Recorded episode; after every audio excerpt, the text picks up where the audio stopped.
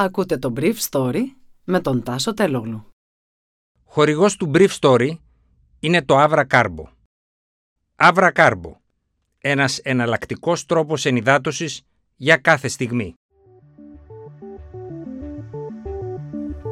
Καλημέρα σας.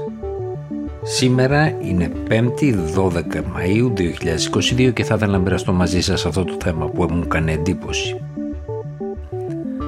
Παρά τη διακοπή της ροής του ρωσικού φυσικού αερίου μέσω του σταθμού του Λουχάνσκ για μια μεγάλη ποσότητα που περνούσε τράνζιτ μέσω της Ουκρανίας, οι τιμές του φυσικού αερίου έπεσαν χθες στο hub της Ολλανδίας 4%.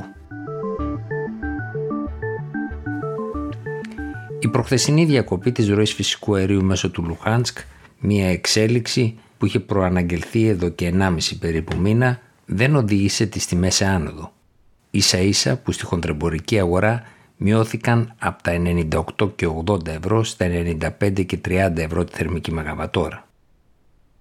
Οι Ρώσοι κατηγόρησαν την Ουκρανία ότι παίζει πολιτικά παιχνίδια, ζητώντας την μεταφορά της ροής από το Λουχάνσκ σε έναν άλλο σταθμό. Υποστήριξαν μάλιστα ότι οι Ουκρανοί τις προηγούμενες μέρες, παρά το γεγονός ότι το Λουχάνσκ ήταν υπορωσική κατάληψη, δουλεύανε χωρίς προβλήματα στον σταθμό διανομής του φυσικού αερίου από εκεί καθώς και στο αντλιοστάσιο.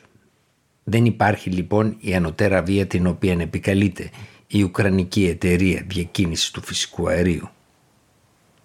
Μεταξύ του σημείου εισόδου Σοχρανίβκα στην Ουκρο-Ρωσική μεθόριο όπως επίσης και στο σταθμό συμπίεσης Νοβόπσκοφ Υπήρξαν πάντως προβλήματα τις τελευταίες μέρες. Ορισμένες ποσότητες αερίου, σημαντικές λένε οι ουκρανικές πηγές, άρχισαν να διαραίουν. Ο λόγος της διαρροής δεν είναι σαφής. Θα μπορούσε να αφορά αφαίρεση αερίου από τον αγωγό, από τους Ρώσους, όπως εξάλλου είχαν κάνει παλιότερα και οι Ουκρανοί. Θα μπορούσε όμως να είναι και κάποιο απλό τεχνικό πρόβλημα. Παρόλα αυτά δεν είναι δυνατόν να εξεταστούν αυτά τα δύο σημεία, καθώς ρωσικές δυνάμεις ελέγχουν και τη Σοχρανίφκα αλλά και τον Οβόφσκοφ.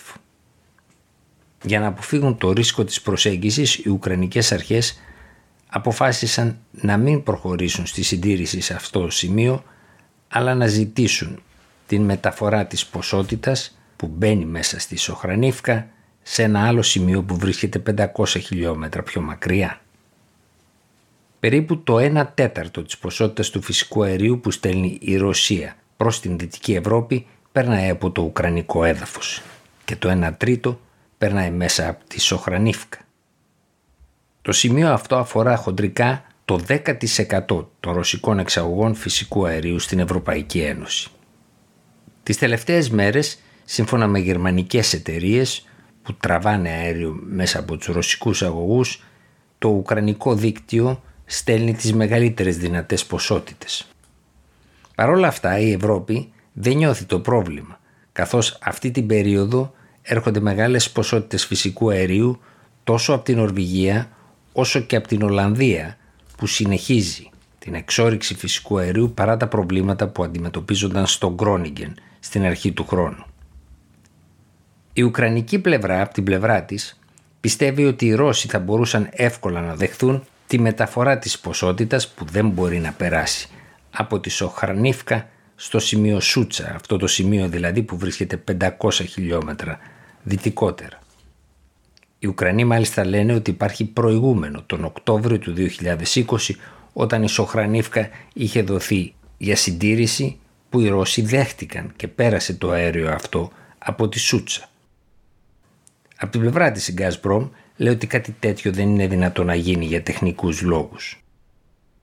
Ο ειδικός στην αγορά αερίου, Γκέορκ Τσάχμαν, από το Ινστιτούτο Μπρούγκελ, πιστεύει ότι πρόκειται για επιδέξιες κινήσεις που κάνουν και οι δύο πλευρές στη σκακέρα του αερίου, αλλά στην πραγματικότητα αφορούν την πολεμική αναμέτρηση. Ο Τσάχμαν λέει ότι η Ευρωπαϊκή Ένωση δεν θα μπορέσει για πάρα πολύ καιρό να παρακολουθήσει τις πυρουέτες των δύο μονομάχων θα χρειαστεί έναν ειδικό διαπραγματευτή για το αέριο που να συζητάει τόσο με τους Ρώσους όσο και με τους Ουκρανούς. «Δεν φτάνει να επικαλούμαστε συνέχεια τα συμβόλαια», λέει ο Τσάχμαν.